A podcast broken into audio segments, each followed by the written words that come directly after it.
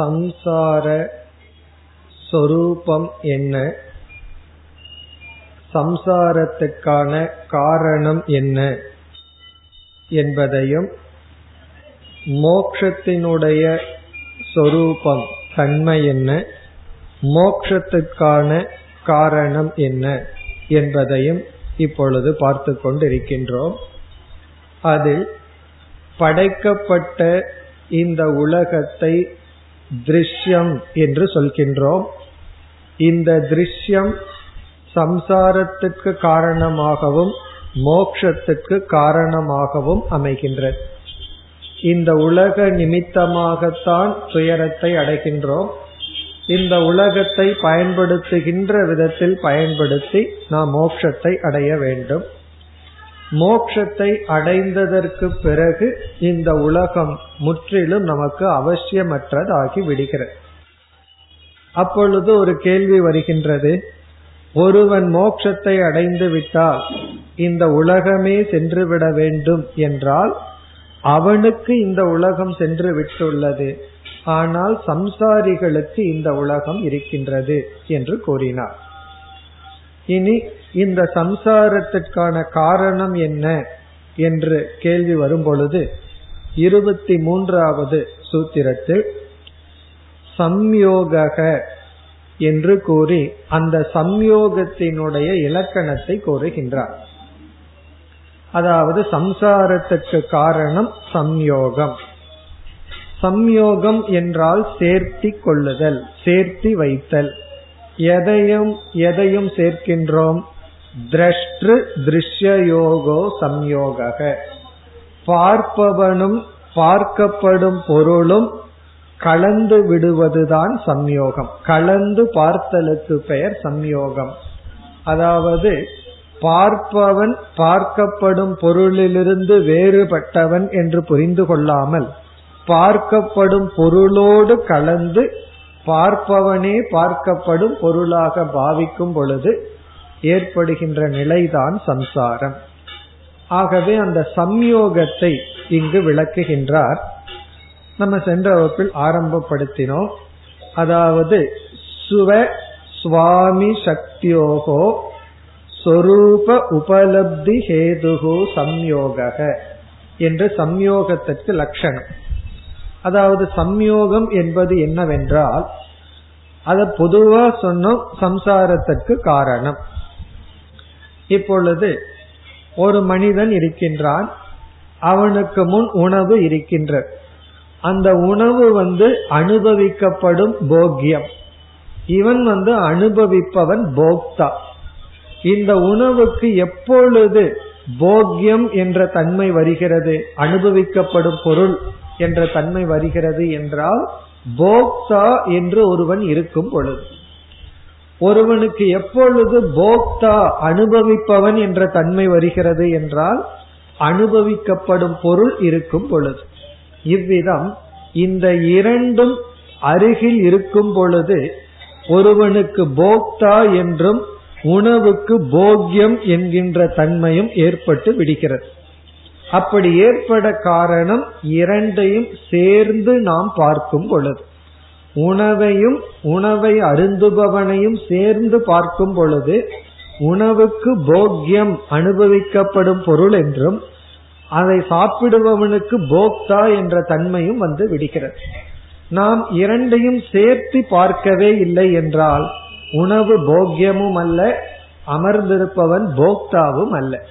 அவ்விதம் இங்கு வந்து சம்யோகம் என்பது ஆத்மா என்கின்ற திருக் சொரூபமும் திருஷ்யம் என்ற இந்த உலக சொரூபமும் போக்திரு போக்யமாக மாறி உள்ளது. ஏன்னா இந்த ஆத்மாவுக்காக இந்த உலகம் இருக்கின்றது. ஆகவே இந்த சம்யோகம் என்பது போக்தாவான ஆத்மாவையும் போக்யமான இந்த உலகத்தையும் சேர்ந்து பார்த்தல். உண்மையிலேயே ஆத்மா போக்தா அல்ல, ஆனா இந்த சம்யோகத்தினால நம்ம என்ன பண்ணிடுறோம், உலகத்தையும் சைத்தன்யத்தையும் சேர்த்து பார்த்து விடுகின்றோம். அதுதான் இங்கு சொல்லப்படுகிறது. சுவ சுவாமி சக்தியோகோ. சுவ என்ற சொல் போக்யத்தை, திருஷ்யத்தை குறிக்கின்றது. சுவாமி என்ற சொல் போக்தாவை குறிக்கின்றது. சக்தி என்றால் தன்மை, ஸ்வசக்தி என்றால் அனுபவிக்கப்படும் பொருள், சுவாமி சக்தி என்றால் அனுபவிப்பவன். சொரூப உபலப்தி ஹேதுகு, சொரூபம்னா அதனுடைய தன்மை, உபலப்தினா ஞானம், அந்த ஞானத்துக்கு காரணம் சம்யோகம். அதாவது இந்த திருஷ்யத்தை போக்யம் என்றும் சைத்தன்யத்தை போக்தா என்றும் அறிவதற்கு காரணம் சம்யோகம். இப்ப சம்யோகம் என்பது எதற்கு காரணம் என்றால், இந்த உலகம் அனுபவிக்கப்படும் பொருள், அதாவது சம்சாரத்திற்கும் மோட்சத்திற்கும் காரணம் என்ற தன்மை, இந்த போக்தா சம்சாரியாகவும் பிறகு முக்தனாகவும் ஆவான் என்கின்ற ஞானம் எதனால் வருகிறது என்றால் அதற்கு பெயர்தான் சம்யோகம். இதை ரொம்ப எளிமையா புரிந்து கொள்ள வேண்டும் என்றால், ஒரு குரங்கு வந்து மரத்து மேல அமர்ந்துள்ளது நம்ம பார்க்கிறோம்.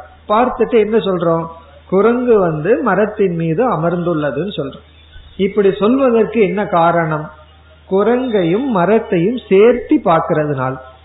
ஒரு கால் நம்மளுடைய திருஷ்டி வந்து குரங்க மட்டும் பார்க்குது, மரத்தையே பார்க்கலன்னு வச்சுக்கோமே. எப்படி அர்ஜுனன் குறி வைக்கும் போது அந்த கிளியினுடைய மூக்க மட்டும் பார்த்தோம், வேற எதையுமே பார்க்கல.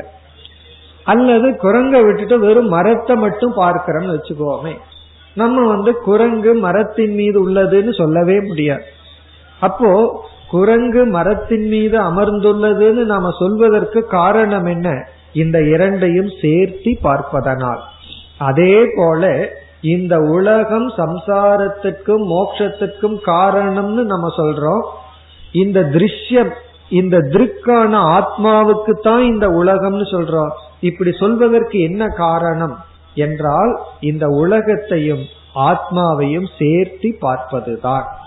உலகத்தையும் ஆத்மாவையும் சேர்த்து பார்க்கவில்லை என்றால் இந்த உலகத்தை வந்து திருஷ்யம்னு சொல்ல மாட்டோம், போகத்துக்கான சாதனம்னு சொல்ல மாட்டோம், மோட்சத்துக்கான சாதனம்னு சொல்ல மாட்டோம். ஆகவே சம்யோகம் என்பது திரஷ்டாவையும் திருஷ்யத்தையும் சேர்ந்து பார்த்தல். அப்படி பார்க்கிறதனுடைய விளைவு என்னவென்றால், இந்த உலகம் போக்தாவுடன் சம்பந்தப்பட்டு விட்டது, போக்தா உலகத்துடன் சம்பந்தப்பட்டு விட்டார். இப்ப இந்த சூத்திரமானது ஸ்வ சுவாமி சக்தியோகம். ஸ்வ என்றால் திருஷ்யம், சுவாமி என்றால் திருக், சொரூப உபலப்தி ஹேதுகோனா இந்த இரண்டினுடைய தன்மையை, அதாவது ஒன்று போக்யம் இனி ஒன்று போக்தா என்று பார்ப்பதற்கு என்ன காரணமோ அது சம்யோகம். இனி நாம் அடுத்த சூத்திரத்திற்கு செல்கின்றோம். இருபத்தி நான்காவது சூத்திரம். நீ அடுத்த கேள்வி, இப்படி சேர்த்து பார்ப்பதற்கு என்ன காரணம், நான் ஏன் திருஷ்யத்தையும் திருக் சுரூபத்தையும் சேர்ந்து பார்த்து விட்டேன், சம்யோகத்திற்கு என்ன காரணம், சம்யோகத்தினால சம்சாரம், இனி சம்யோகத்திற்கு என்ன காரணம், அது சொல்லப்படுகின்றது. இந்த சூத்திரமானது தஸ்ய ஹேதுகு அவித்யா, தஸ்ய ஹேதுகு அவித்யா, அதுதான் இந்த சூத்திரம்.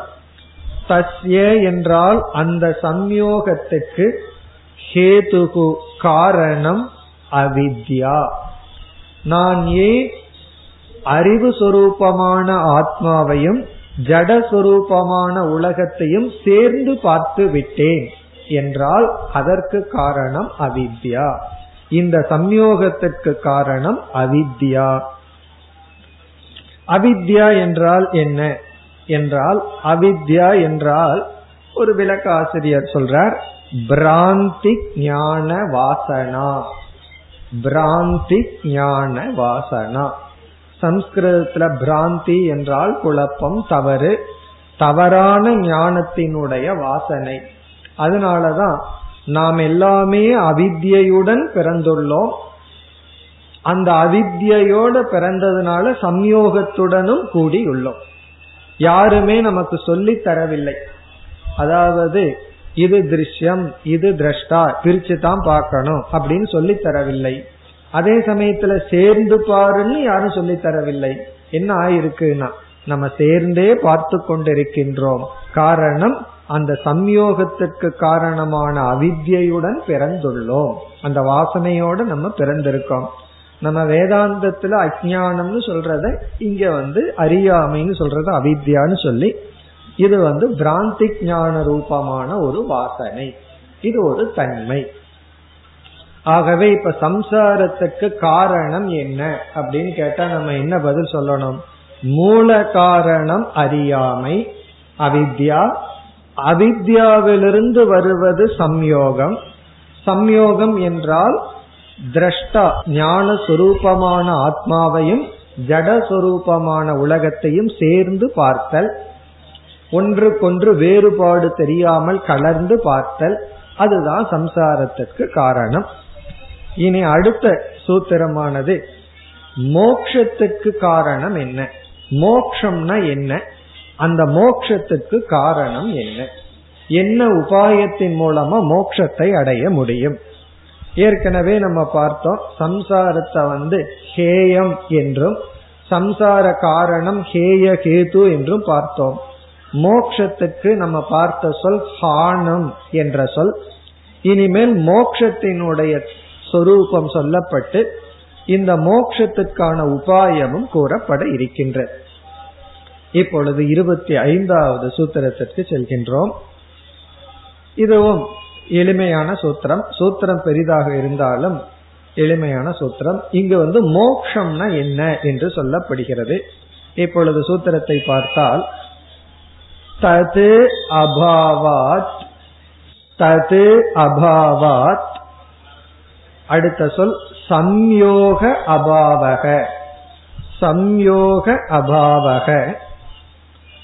முதல் சொல் வந்து தது அபாவாத், அடுத்த சொல் சம்யோக அபாவக, அடுத்த சொல் காணம், காணம், அதற்கடுத்த சொல் தத் திருஷேகே, தத் திருஷேகே, கடைசி சொல் கைவல்யம், கடைசி சொல் கைவல்யம்.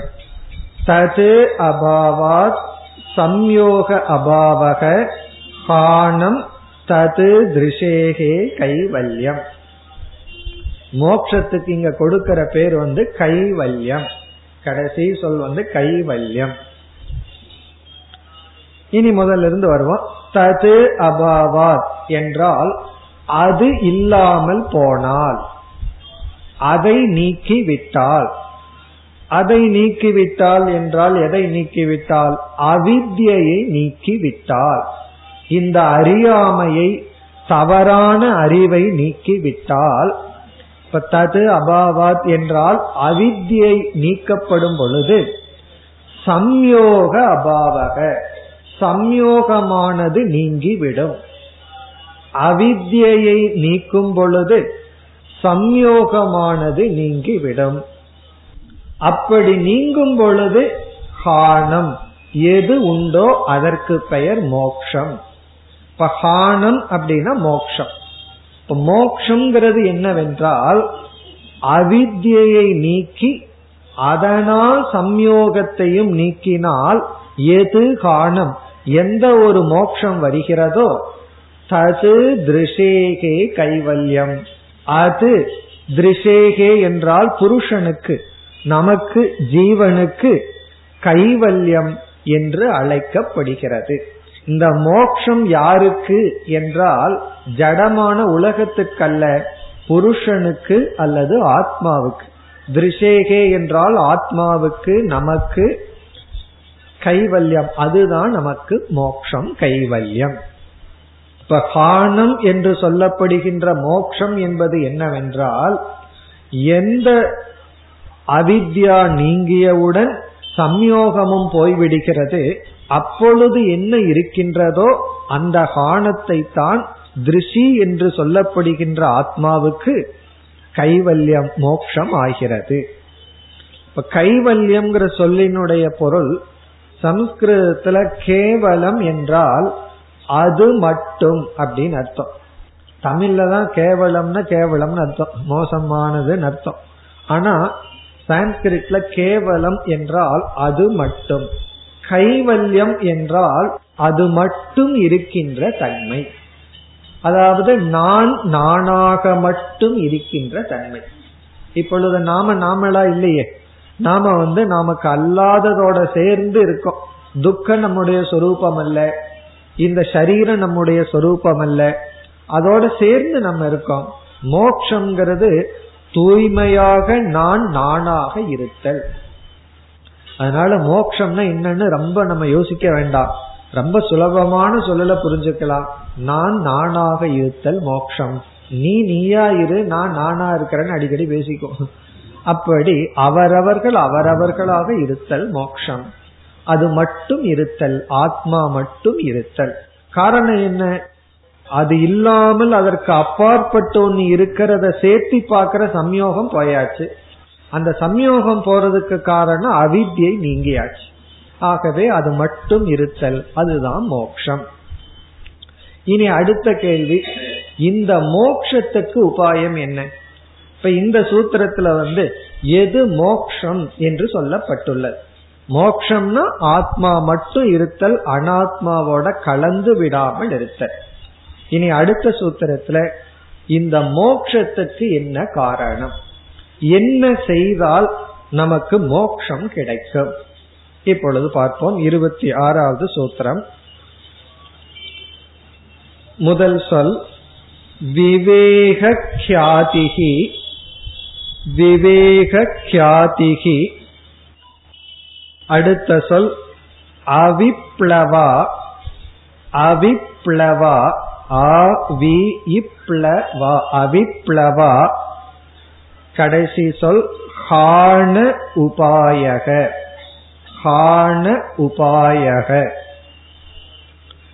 விவேகக்யாதிஹி அவிப்ளவா ஹான உபாயக. இப்ப கடைசி சொல்ல பார்த்தோம்னா ஹான உபாயக. ஹானம்னா மோட்சம்னு பார்த்தோம். ஹான உபாயம், உபாயம்னா மார்க்கம், வழி. மோட்சத்திற்கான உபாயம் என்னவென்றால், நமக்கு தெரிஞ்ச வார்த்தை தான் உபாயம். மோட்சத்திற்கான மார்க்கம், வழி என்னவென்றால், முதல் சொல் விவேகக்யாதிஹி. விவேகக்யாதி என்பதனுடைய சுருக்கம் ஆத்ம ஞானம். விவேகக்யாதி இஸ் ஈக்வல் டு ஆத்ம ஞானம். இங்க விவேகம் அப்படிங்கிற சொல்லுக்கு ஆத்மா அனாத்மாவை பிரித்தல், ஆத்ம அனாத்மாவை பிரிக்கிறதுக்கு பேரு விவேகம். விவேகம் சொன்னாவே பிரித்தல் அர்த்தம். இப்போ ஆத்மாவிலிருந்து அனாத்மாவை பிரிக்கிறதுக்கு பேரு விவேகம். கியாதி என்றால் ஞானம். ஆகவே விவேக கியாதி என்றால் பிரித்து அறியும் ஞானம். விவேக கியாதி என்றால் பிரித்து அறிகின்ற ஞானம், பிரித்து அறிதல். பிரித்து அறிகின்ற ஞானம்னு ரெண்டு சொல்ல வேண்டியதில்லை, அறிகின்றனாவே ஞானம் தான். இப்ப விவேக கியாதி என்றால் பிரித்து அறிதல். விவேகம்னா பிரித்தல், கியாதினா ஞானம். எதையும் எதையும் பிரித்தல், திருக்கையும் திருஷ்யத்தையும் பிரித்தல், ஆத்மாவையும் அனாத்மாவையும் பிரித்தல். பிரித்து இது ஆத்மா, இது அனாத்மா என்று அறிதல். சரி, அப்படி அறியும் பொழுது அந்த அறிவுக்கு எந்த தடையும் வரக்கூடாது அப்படிங்கிறது இடையில் இருக்கிற சொல் அவிப்ளவா. இங்க விப்ளவம் அப்படின்னு சொன்னா தவறான ஞானம். அவிப்ளவா என்றால் மித்தியா ஞான வாசனையினால் பாதிக்கப்படாத அப்படின்னு அர்த்தம். அவிப்ளவா என்றால் நம்முடைய பழைய வாசனைகளினால் பாதிக்கப்படாத, மித்தியா ஞானத்தினால் பாதிக்கப்படாத, தடைப்படாத. இந்த அவிப்ளவா அப்படிங்கிற சொல் வந்து விவேக கியாதிக்கு அடைமொழி. அந்த ஞானம் எப்படிப்பட்டதா இருக்க வேண்டும்? நம்ம வந்து ஒரு ஞானத்தை அடையிறோம், அந்த ஞானம் எப்படிப்பட்டதா இருக்கணும் என்றால், அந்த ஞானத்துக்கு பகைவர்கள் யாரும் இருக்க கூடாது. ஞானத்துக்கு யார் பகைவன்னா நம்முடைய வாசனைகள் தான். சிலதெல்லாம் நமக்கு தெரிஞ்சாலும் நம்ம தெரிஞ்சபடி வாழ முடிவதில்லை. ஏன்? பல விஷயம் வந்து சாஸ்திரம் படிக்கிறதுக்கு முன்னாடி தெரியாம தப்பு பண்ணிட்டு இருப்போம். சாஸ்திரம் எல்லாம் படிச்சு என்ன இம்ப்ரூவ்மெண்ட் அப்படின்னா இப்ப தெரிஞ்சு பண்றேன். முன்ன வந்து கோவப்படக்கூடாதுன்னு தெரியாம கோவப்பட்டுட்டு இருந்தேன், இப்ப படக்கூடாதுன்னு தெரியுது கோவப்பட்டுட்டு இருக்கேன். என்ன வித்தியாசம்னா உண்மையிலேயே ஒரு வித்தியாசம் கிடையாது. காரணம் என்ன, ஞானம் இருக்கு ஆனா பழைய வாசனை ஞானத்தை விட ஸ்ட்ராங்கா இருக்கு. இப்ப அவிப்ளவா அப்படின்னா இந்த விவேக ஞானத்துக்கு எந்த தடையும் இருக்க கூடாது. இப்ப விப்ளவம்னா மித்தியா ஞான வாசனை. இதற்கு முன்னாடி நம்ம தப்பா புரிஞ்சு தவறா வாழ்ந்துட்டு இருந்திருக்கோம், தவறான கொள்கைகள், இந்த உடலை நான் நினைச்சிட்டு வாழ்ந்துட்டு இருக்கோம். அந்த வாசனை நமக்குள்ள அடர்ந்து இருக்கு. புதிய ஞானம் வந்து ஒரு பிறந்த குழந்தைய போல் இருக்கு, அதுக்கு ஒரு ஸ்ட்ரென்த்தும் கிடையாது, ஏதோ மூச்சுட்டு இருக்கு அவ்வளவுதான். குழந்தைக்கு என்ன ஸ்ட்ரென்த் இருக்கு? அதே போல இந்த புதிய ஞானம் சக்தி இல்லாம இருக்கு. இந்த பழைய ஞானம் வந்து இளமையோட ரொம்ப ஸ்ட்ராங்கா இருக்கு. இப்ப என்ன பண்ணணும்னா இந்த பழைய ஞானத்தை வந்து வீக்கன் பண்ணி அதுக்கு சக்தி இல்லாம பண்ணி புதிய ஞானத்தை வந்து உறுதிப்படுத்த வேண்டும். அதுதான் இங்க சொல்லப்படுது. அப்பொழுதுதான் நமக்கு மோட்சம் கிடைக்கும். பகான உபாயம் என்னன்னா வெறும் பிரித்து அறிதல் மட்டும் போதாது. அந்த பிரித்து அறிதல்ங்கிற ஞானமானது அவிப்ளவா நித்தியா ஞான வாசனையினால் தாக்கப்படாமல் இருக்க வேண்டும். அப்பொழுதுதான் நமக்கு ஹானம் என்கின்ற கைவல்யம், அதாவது மோட்சம் கிடைக்கும். இப்ப மோட்சத்துக்கு உபாயம் என்ன என்றால், நம்ம வேதாந்த வாக்கியத்துல சொல்ல வேண்டும் என்றால் திருட அபரோக்ஷ ஞானம். வேதாந்தத்துல திருடம் என்றால் உறுதியான, அபரோக்ஷ ஞானம்னா தெளிவான அறிவு, உறுதியான தெளிவான ஞானம். பரோக்ஷ ஞானம்னா வேக் நாலேஜ், ஏதோ பிரம்மன் இருக்கு. அபரோக்ஷ ஞானம் அப்படின்னா அந்த பிரம்மனாக நான் இருக்கின்றேன், அது எப்படி இருக்கணும், உறுதியாக இருக்க வேண்டும். அதைத்தான் பதஞ்சலி இங்கு குறிப்பிட்டுள்ளார். விவேக கியாதிகி, விவேக கியாதி பிரித்து அறிதல், அவிப்ளவா வாசனைகளினால் தடைபடாது பிரித்து அறிகின்ற ஞானம் ஹான உபாயக. ஹான உபாயம் என்றால் அதுவே மோட்சத்துக்கு காரணம். இனி அடுத்த சூத்திரத்திற்கு வருகின்றோம், இருபத்தி ஏழாவது சூத்திரம். இந்த சூத்திரத்தில் பதஞ்சலி என்ன சொல்றார், ஒருவருக்கு வந்து விவேக கியாதி வந்து விட்டது, ஒரு ஜீவன் வந்து முறையாக சாதனைகளை எல்லாம் செய்து விவேக கியாதியை அடைஞ்சிட்டான் அப்படின்னா ஞானத்தை அடைந்து விட்டான். அது எப்படிப்பட்ட ஞானம், அவிப்ளவ வாசனைகளினால் தாக்கப்படாத உறுதியான ஞானத்தை அடைந்து விட்டான். இனி அடுத்த கேள்வி, இந்த ஞானம் அவனுக்கு எப்படிப்பட்ட பலனை கொடுக்கும்? இந்த ஞானம் உள்ள போன உடனே அவனுடைய மனம் எப்படி இருக்கும், அதை வர்ணிக்கின்றார். ஆகவே நம்ம என்ன சொல்லலாம், இந்த சூத்திரம் வந்து விவேக கியாதியினுடைய பலன்னு சொல்லலாம். அதாவது திருடமான அபரோக்ஷ ஞானம் நமக்கு வந்துட்டா நம்ம மனசு எப்படி இருக்கும் அப்படின்னு சொல்லலாம். அல்லது மோக்ஷ சொரூபம், மோக்ஷங்கிற நிலையில ஒரு முக்தனுடைய மனம் எப்படி இருக்கும், அது இங்கு மிக அழகாக வர்ணிக்கப்படுகின்றது. இப்பொழுது சூத்திரத்திற்குள் செல்கின்றோம். இருபத்தி ஏழாவது சூத்திரம், முதல் சொல் தஸ்ய, தஸ்ய இரண்டாவது சொல் சப்ததா, சப்ததா, தஸ்ய சப்ததா, அடுத்த சொல் பிராந்த பூமிகி, பிராந்த பூமிகி, பிராந்த பூமிகி, கடைசி சொல் பிரக்ஞா, பிராந்த பூமிகி பிரக்ஞா. தஸ்ய என்றால் விவேக கியாதியை அடைந்தவனுக்கு, மித்யா ஞானத்தினால் தாக்கப்படாத விவேகத்தை அடைந்தவனுக்கு, தஸ்யன அவனுக்கு அர்த்தம், இங்க அவனுக்கு என்றால் இந்த விவேகத்தை அடைந்தவனுக்கு, சப்ததா என்றால் ஏழு விதமாக, ஏழு விதமாக. சப்த அப்படின்னா ஏழு, சப்த ரிஷிகள் நல்லா சொல்றமே, ஏழு ரிஷிகள். சப்தன ஏழு, தா என்றால் ஏழு விதமான. பிராந்த பூமிகி பிரக்ஞா, பிராந்த என்றால் இறுதி என்று பொருள். பிராந்த என்றால் இறுதி, பூமிகி என்றால் அவஸ்தா அனுபவம், இறுதி நிலை.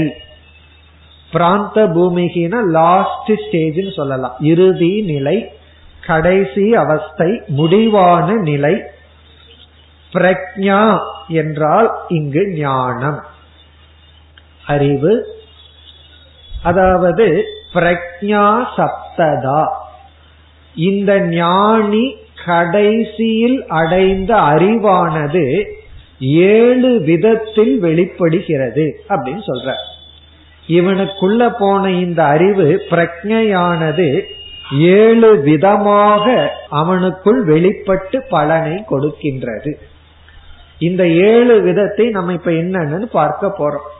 அதாவது நம்ம வந்து ஆரம்பத்துல ஞானத்தை அடையிறோம், இத நம்ம அனுபவிக்கலாம். ஒருவர் முதல் முதல் வேதாந்த வகுப்புக்கு வர்ற, கீத கிளாஸோ உபனிஷத்தோ இதுக்கோ வரும் பொழுது ஃபர்ஸ்ட் கிளாஸ்க்கு ஒரு ஏதோ கொஞ்சம் புரியுது.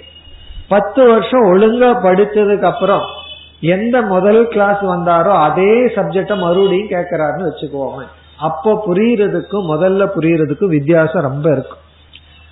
உண்மையிலேயே சில வருஷம் கேட்டதுக்கு பிறகுதான் எப்படி கேட்கணுங்கிற ஞானமே வந்திருக்கு. நம்ம நினைச்சிட்டு இருக்கோம் நான் தான் ரொம்ப கேட்டுட்டேன்னு, கேட்டிருக்க மாட்டோம். எப்படி கேட்கணும்னு புரிஞ்சிருப்போம் கொஞ்சம் வருஷம் அப்புறம். அதுக்கப்புறம் தான் உண்மையிலேயே அந்த சிரவணம்ங்கிறது நடக்கும். அவ்விதம் இந்த விவேக கியாதினா ஏதோ இதெல்லாம் படிச்ச உடனே புரிஞ்ச மாதிரி இருக்கும். சில சமயம் நம்மளே சொல்லுவோம் புரிஞ்ச மாதிரி இருக்கு, உண்மைதான், புரிஞ்ச மாதிரி தான் இருந்திருக்கே தவிர புரிஞ்சிருக்காரு. ஆனா கடைசியில எப்படி இருக்கும் எல்லாம் புரியும் பொழுது, அதான் பிராந்த பூமிகி பிரக்ஞானா. இதற்கு மேல அவனுடைய ஞானத்துல இம்ப்ரூவ்மெண்ட் கிடையாது. அத கடைசியா அவன் புரிஞ்சிட்டது இவ்வளவுதான். ஆனா அது வரைக்கும் நம்ம புரிஞ்சதுலயே ஒரு மாற்றம் இருந்துட்டே இருக்கு. நம்ம சொல்லிட்டு இருப்போம் இப்பதான் புரிஞ்சது நல்லா, இப்பதான் புரிஞ்சதுன்னு நாலு வருஷமா சொல்லிட்டு இருப்போம். ஆனா அப்படின்னு என்ன அர்த்தம், நம்ம புரிஞ்சிட்ட விதத்திலேயே இம்ப்ரூவ்மெண்ட் இருந்துட்டு இருக்குன்னு அர்த்தம். அப்படியே புரிஞ்சிட்ட விதம் அப்படியே இன்க்ரீஸ் ஆயிட்டே போயிட்டு இருக்கு. பிராந்த பூமிகினா இதற்கு மேல நம்மாலேயே அதிகமா புரிஞ்சுக்க முடியாது, இவ்வளவுதான். அந்த ஸ்டேஜ் தான் பிராந்த பூமிகி பிரக்ஞா. அப்ப நம்ம மனதுக்குள்ள ஒரு விதமான உறுதி ஏற்படும். இப்ப நான் புரிஞ்சிட்டது இருக்கே, இதற்கு மேல புரிஞ்சுக்கிறதுல இம்ப்ரூவ்மெண்ட் கிடையாது, ஏன்னா இவ்வளவுதான் லாஸ்ட் அப்படிங்கிற நிலையில நம்ம மனதுல ஏழு விதமான ஒரு மோட்ச அனுபவம் ஏற்படும் சொல்ற. சப்ததா என்றால் இந்த பிரக்ஞா வந்து ஏழு விதத்துல நமக்கு பயன் கொடுக்கும்.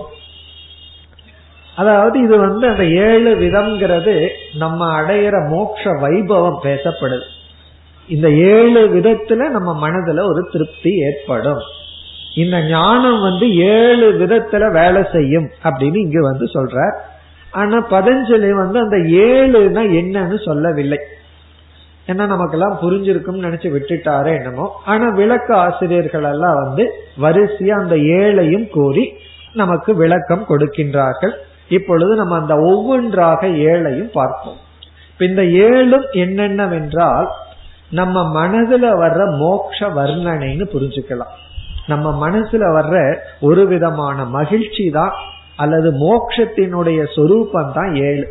அதாவது இந்த ஞானிக்கு தஸ்ய, இந்த ஞானிக்கு வந்து சப்ததா ஏழு விதமான பிரக்ஞா, இந்த அறிவானது வெளிப்படுகின்றது. அந்த ஏழு விதம் எப்படி எப்போ எப்படிப்பட்ட அறிவு, பிராந்த பூமிகி. இந்த அறிவினுடைய இறுதி நிலை வரும் பொழுது ஏழு விதத்துல அவனுக்குள்ள ஒரு மாற்றங்கள் ஏற்படுகின்றது. இனி ஒவ்வொன்றாய் ஏழு என்னன்னு பார்ப்போம். முதல் அந்த ஏழையும் வரிசையா பார்ப்போம். அதாவது அந்த ஏழையும் நம்ம வரிசையா சொல்லிட்டு ஒவ்வொன்னா எடுத்துட்டு விளக்க முதல் பலன் அல்லது முதல் நிலை ஜிக்ஞாசா நிவர்த்தி. நிவர்த்திங்கிறது எல்லாத்துக்கும் வரும், எல்லா இடத்துலயும் போகுது போகுதுன்னு வரும். நிவர்த்தினா ஜிக்ஞாசா போகுது, ஜிக்ஞாசா நிவர்த்தி. ஜிக்ஞாசான்னா என்ன? இனிமேல் ஒன்றை அறிய வேண்டும் என்ற ஆவல் மனதிலிருந்து சென்று விடும். ஜிக்ஞாசானா இனி இதை தெரிஞ்சுக்கணுங்கிற ஆசை மனசிலிருந்து போயிடும். ஏன்னா இந்த ஞானம் வந்து தெரிய வேண்டிய அனைத்தையும் காட்டி விட்டது. இப்ப முதல் பலன், இந்த பிரக்ஞையினுடைய முதல் பலன் வந்து ஜிக்ஞாசா நிவர்த்தி. ஜிக்ஞாசானா அறிய வேண்டும் என்ற ஆவல் மனசிலிருந்து போயிருமா. இரண்டாவது ஜிஹாசா நிவர்த்தி. ஜிஹாசா ஃபர்ஸ்ட் ஜிக்ஞாசா, இது ஜிஹாசா. ஜிஹாசா ஜிஹாசா ஜிஹாசா என்றால் இங்கே நிவர்த்தின்னு போட்டுக்கணும்.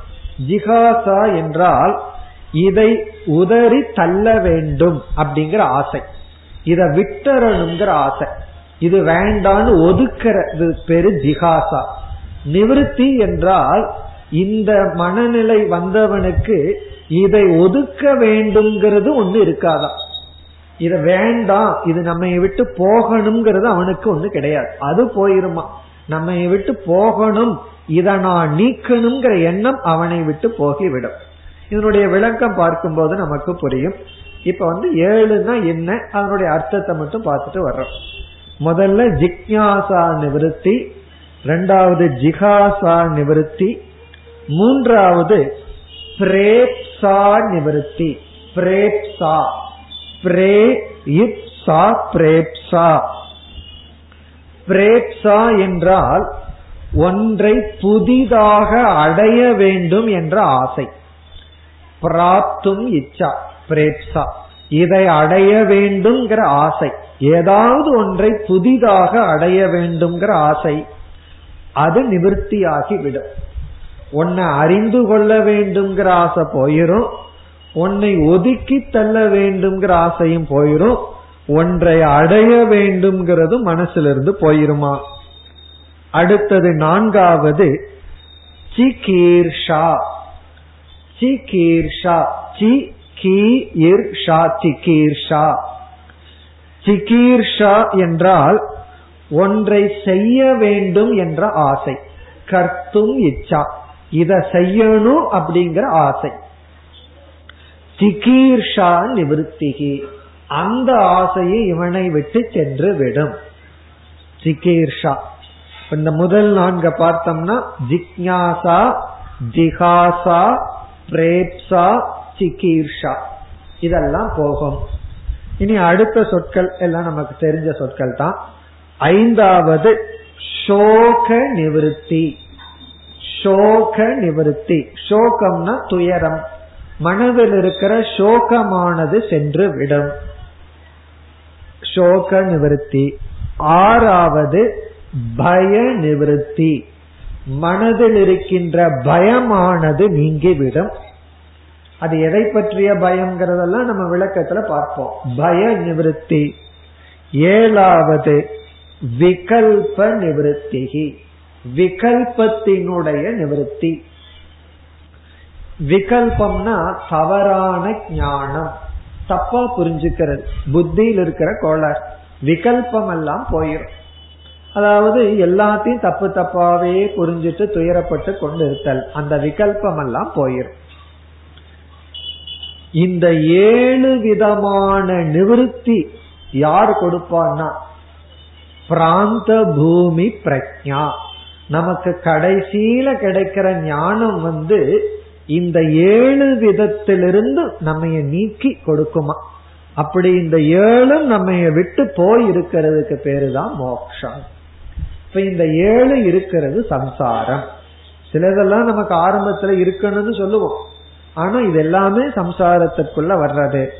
இந்த ஏழு முழுமையா நம்ம விட்டு போறதுக்கு பேரு மோக்ஷம்.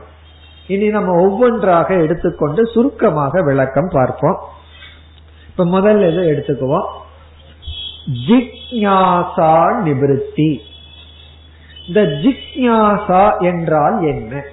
ஜிக்ஞாசா என்ற சொல்லுக்கு பொருள் ஞாதும் இச்சா, அதுக்கு பேரு ஜிக்ஞாசா. ஞாதும் என்றால் அறிந்து கொள்ள, இச்சா மனதில் ஆசைப்படுதல், அறிந்து கொள்ள வேண்டும் என்று ஆசைப்படுதல். நம்ம மனதுல வந்து இதை தெரிஞ்சுக்கணும் அதை தெரிஞ்சுக்கணும்னு இந்த புத்தியில் இருக்கிற அறிப்புக்கு பேரு ஜிக்ஞாசா.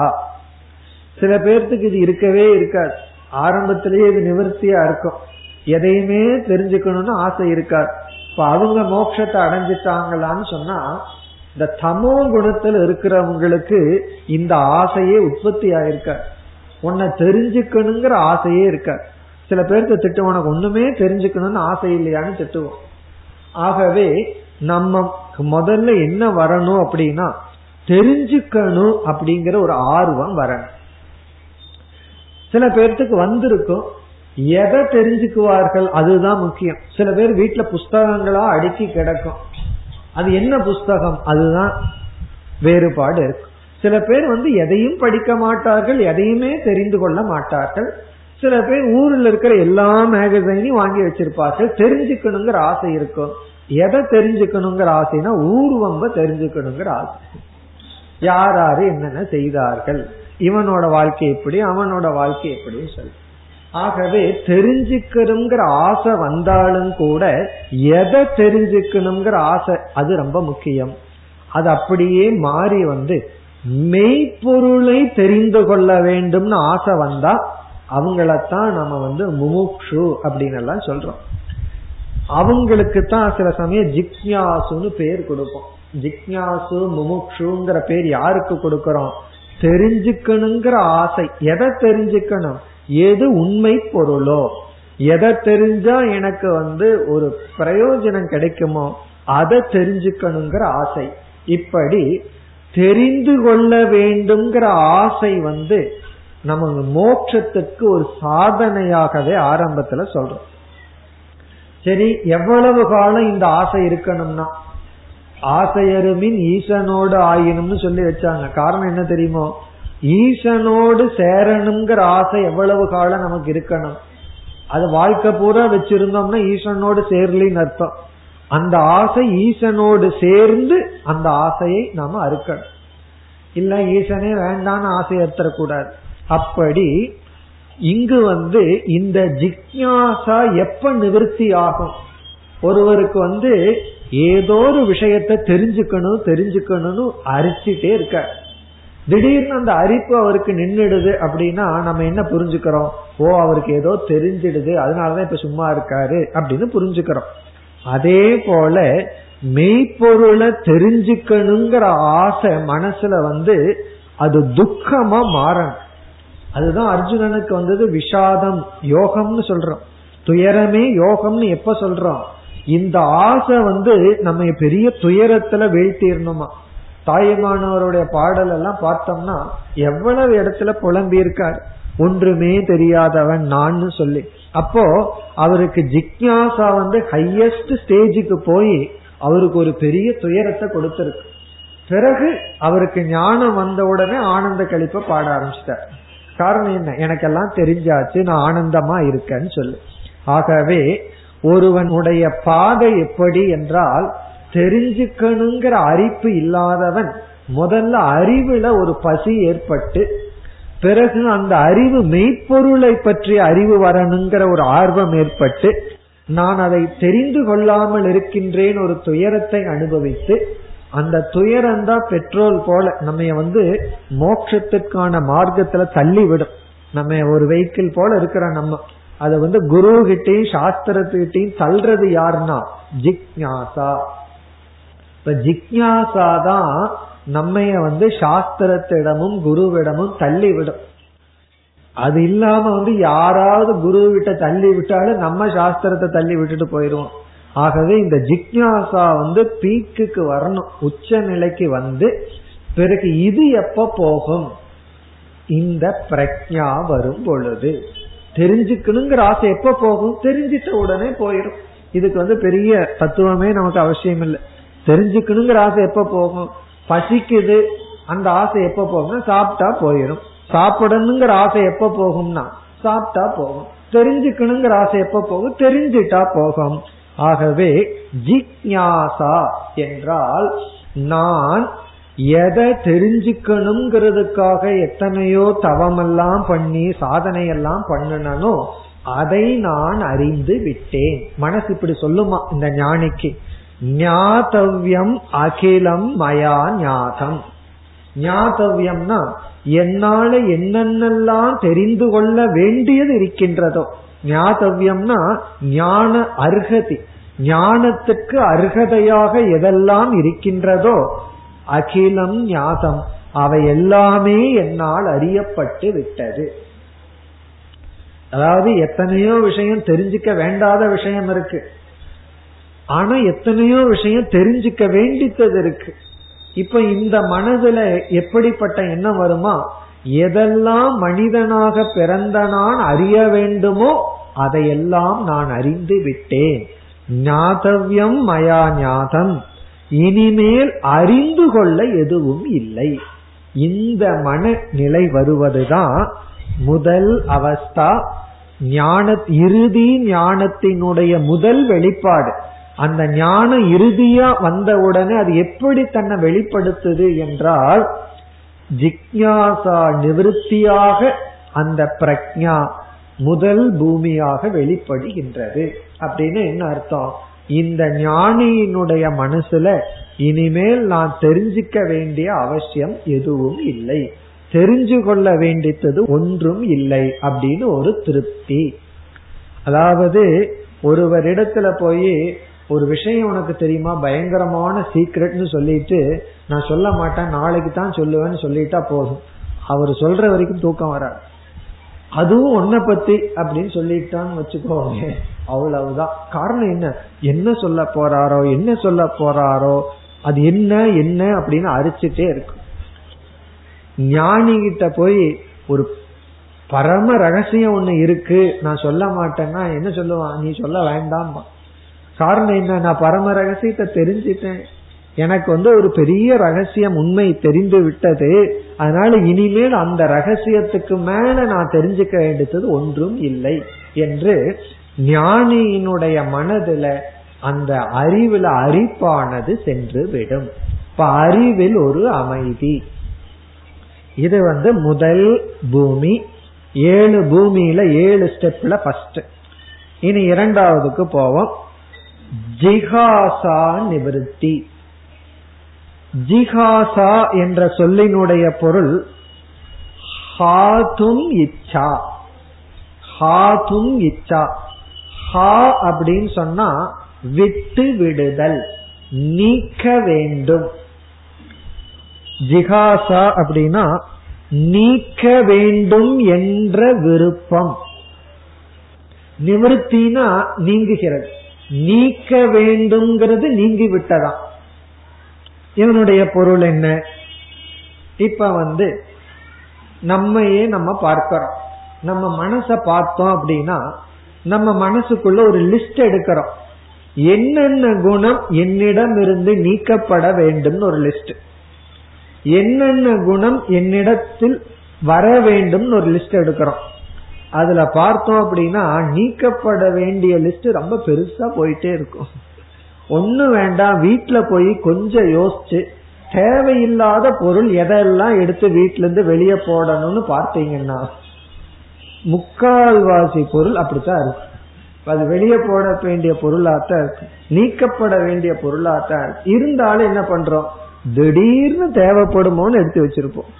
அது நம்ம ஜென்மத்துக்கும் தேவைப்படாது, நம்ம போனதுக்கு அப்புறம் தான் தூக்கி போடுவார்கள். ஆகவே எத்தனையோ பொருள்கள் வந்து பொருள்களாகட்டும் நம்ம மனதில் இருக்கிற சில குணங்களாகட்டும் நீக்கத்தக்கது அப்படிங்கிற ஒரு எண்ணத்தோட அதை நீக்கிறதுக்கான முயற்சியில இருந்துட்டு இருப்போம். பல முறை சொல்லுவோம் இது என்னிடத்துல இருந்து போகாத குணம், இத போக்கணும்னு பாக்கிற போக மாட்டேங்குது அப்படின்னு சொல்லிட்டு இருப்போம். ஆகவே காத்தவ்யம் ஜிகாசானா இதை நான் ஒதுக்க வேண்டும், இதை நான் என்னிடத்திலிருந்து நீக்க வேண்டும்ங்கிற எண்ணம் இருந்து அது நமக்கு ஒரு பழுவாக துயரமா இருக்கு. காரணம் என்ன? அதுதான் போகாம இருக்கு. நம்ம இடத்துல ஒரு குணம் இருக்கு, அதை நீக்கணும் நீக்கணுங்கிற ஆசை இருந்துட்டு இருக்கிற வரைக்கும் சந்தோஷமா இருக்க முடியுமா? அந்த ஒரு அரிப்பு, அந்த ஒரு கஷ்டம் இருந்துட்டு இருக்கு. அது ஒரு பேர்டன், அது ஒரு அது வந்து ஒரு விதமான சுமை. வீட்டிலேயே ஒருத்தரை நீக்கணும்னு முடிவு பண்ணதுக்கு அப்புறம் அவர் இருந்தாங்கன்னு வச்சுக்குவோமே, அது சுமை தானே. அதே போல மனசுக்குள்ள எத்தனையோ குணங்கள் எல்லாம் இருக்கு, அதை நீக்கணும்னு தெரிஞ்சதற்கு பிறகு அது இருந்ததுன்னா சுமையா இருக்கும். உண்மையிலேயே அது தெரியாம இருக்கிற வரைக்கும் தெரியாது. ஒரு குப்பை குப்பைன்னு தெரியாத இருக்கிற வரைக்கும் நல்லது, தெரிஞ்சதுக்கு அப்புறம் அது இருந்தா தான் பிரச்சனை. வேதாந்தம் படிச்ச உடனே ஃபர்ஸ்ட் என்ன ஆகும்னா, மனசுல இருக்கிற குப்பையெல்லாம் போட்டோ பிடிச்சு காமிச்சிடும், இதெல்லாம் உன்னிடத்துல இருக்கிற அசுத்தங்கள், அதனாலதான் கொஞ்சம் துயரம் அதிகமாயிருக்கு, இவ்வளவு அசுத்தங்கள் எனக்குள்ள இருக்கா. உடனே மனசு என்ன வரும், ஜிகாசா, இத நான் நீக்கணும் இத நான் நீக்கணுங்கிற அரிப்பு. இந்த முக்தனுக்கு என்னவாகுமா, ஜிகாசா நிவர்த்தி. அவனுக்கு வந்து எதையெல்லாம் நீக்கணும்னு நினைச்சிட்டு இருந்தானோ அந்த நீக்கணுங்கிற எண்ணம் நீங்கி போயிருமா. ஏன் நீங்குதுன்னா, இது ஒரு பெரிய வேடிக்கை இருக்கு, மனம்ங்கிறதே அவனிடமிருந்து நீங்கி விட்டது. அப்படி இருக்கும்போது மனதில் இருக்கிறது எதை நீக்கணும்னு அவன் விருப்பப்படுவான். மனதே நான் அல்லன்னு இவன் மனதிடமிருந்தே விலகி விட்டான், புத்தியிடமிருந்தே விலகி விட்டான், வீட்டிலிருந்து உலகத்திலிருந்து அனைத்து சம்பந்தத்திலிருந்தும் விலகிவிட்டான். காரணம் என்ன, மோட்சம்னா கைவல்யம்னு பார்த்தான், இவன் மட்டும் இருக்கான், அப்ப இவன் எதை நீக்குவான்? ஆகவே இந்த மோட்சம்ங்கிற அவஸ்தையில நீக்க வேண்டும் அப்படிங்கறது அவனுக்கு ஒண்ணும் கிடையாது. காரணம் என்ன, நீக்கிறதுக்கு ரெண்டாவது இல்லையே, இருக்கிறது அவன் மட்டும்தானே. இவன் வந்து சாதகனா இருக்கும் போது இவன் மனசோட இவன் பற்று வச்சிருக்கான். ஆகவே மனதிற்குள்ள இருக்கிற எத்தனையோ குணத்தை நீக்க வேண்டியது இருக்கு, சிலது அடைய வேண்டியதெல்லாம் இருக்கு. ஆனால் இந்த ஞானி வந்து மனதிற்கும் சாட்சியா இருக்கிறதுனால, அப்படி இவன் சாட்சியா எப்ப இருக்க முடியும்னா, மனதுக்குள்ள இருக்கிற சில அசுத்தத்தை எல்லாம் நீக்கி பிறகு இவன் சாட்சி ஆனதற்கு பிறகு மனதையே இவன் நீக்கி விட்டான். ஆகவே இவனுடைய வாழ்க்கையில நீக்கப்பட வேண்டியதுன்னு ஒண்ணுமே கிடையாது. அதாவது வேஸ்ட் அப்படின்னு ஒண்ணு கிடையாது. வேஸ்ட் சமயம் நம்ம வேஸ்ட்னு சொல்லுவோம், அப்படியே ஒண்ணு கிடையாது, எல்லாமே இவன் நீக்கி விட்டான். இவன் வந்து ஒதுக்கப்பட வேண்டித்தது இவனுக்கு இல்லை, இவன் எதையும் ஒதுக்க மாட்டான். இது இரண்டாவது பலன். இப்ப முதல் பலன் வந்து தெரிஞ்சுக்கணுங்கிற அரிப்பு போயிரும், ஏன்னா தெரிய வேண்டியதை தெரிஞ்சுட்டான்.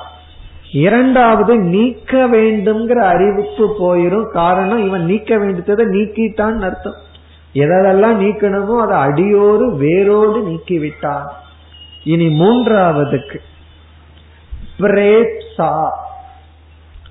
பிரேப்சா என்றால் பிராப்தும் இச்சா, இதை அடைய வேண்டும் என்ற ஆசை.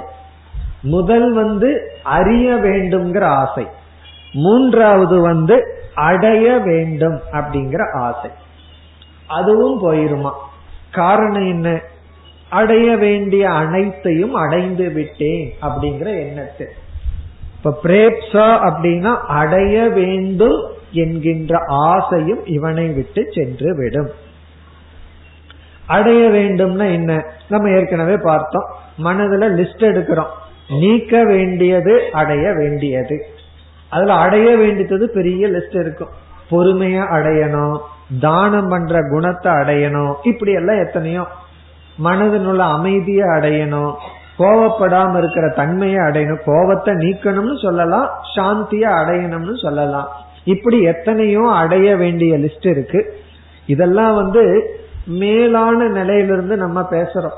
நம்ம லோக்கல் பீப்புள் கிட்ட போனோம்னா நீக்க வேண்டியது என்ன அப்படின்னா அவங்க ஆரம்பிக்கிற லிஸ்டே வேறையா இருக்கும், அடைய வேண்டியது என்னன்னா அவங்க லிஸ்டே வேறையா இருக்கும்.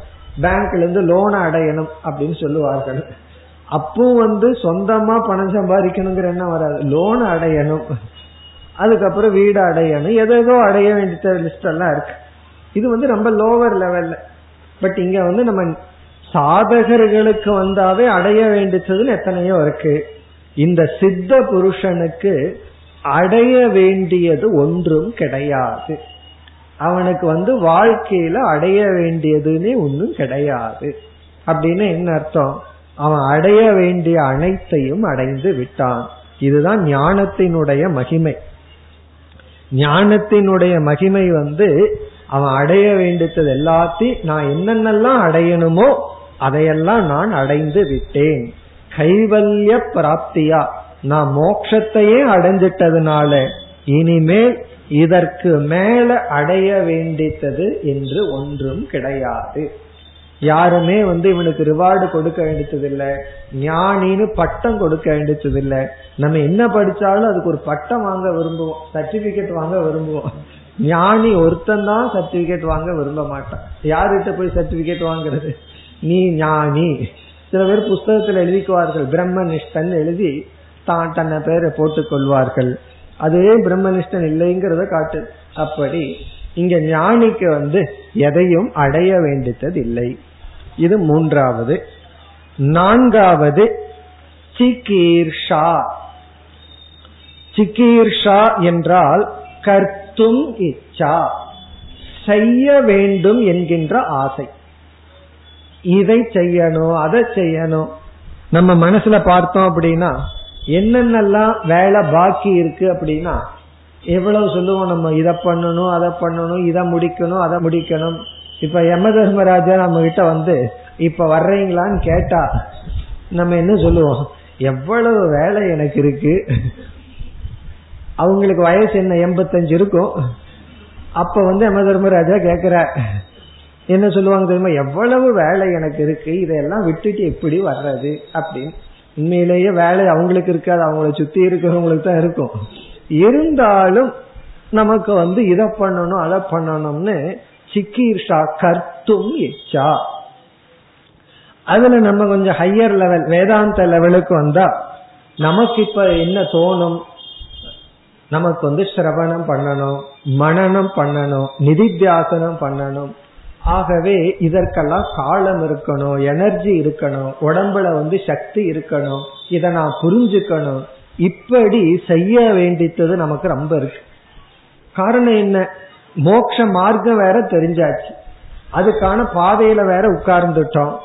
உடனே பயணம் செஞ்சாகணும் அல்ல?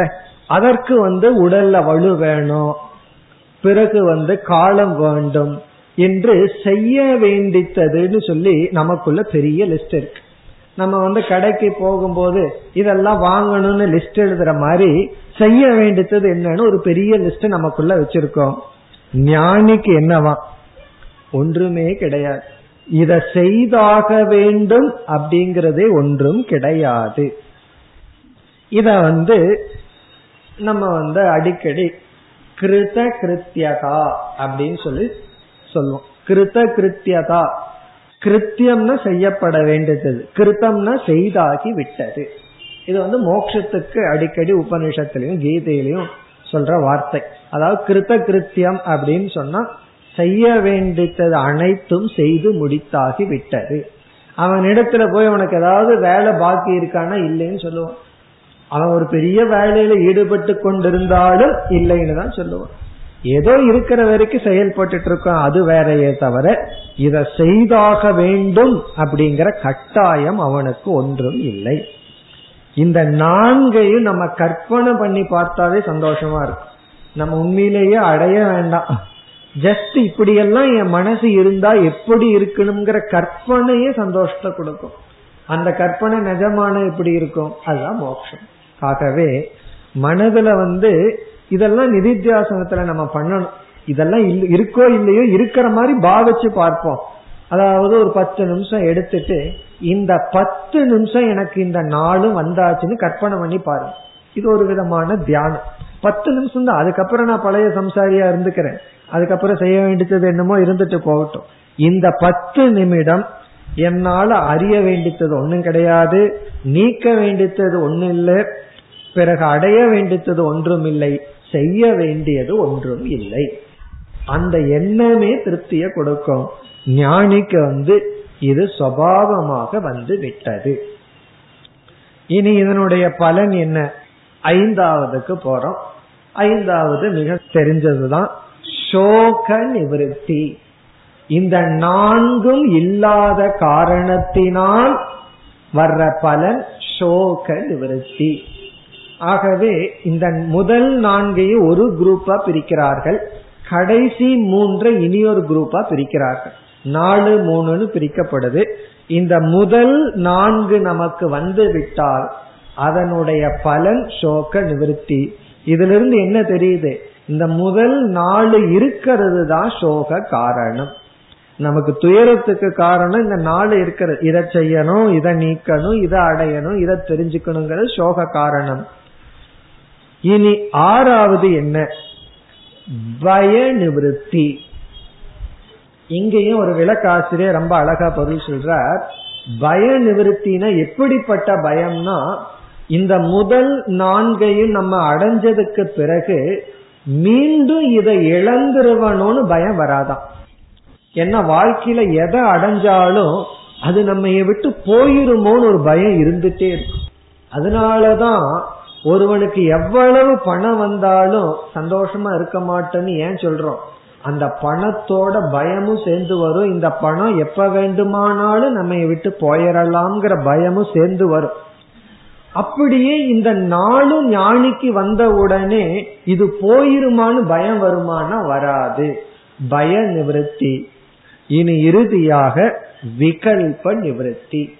விகல்ப நிவர்த்தினா மீண்டும் தப்பா புரிஞ்சுக்கிறது.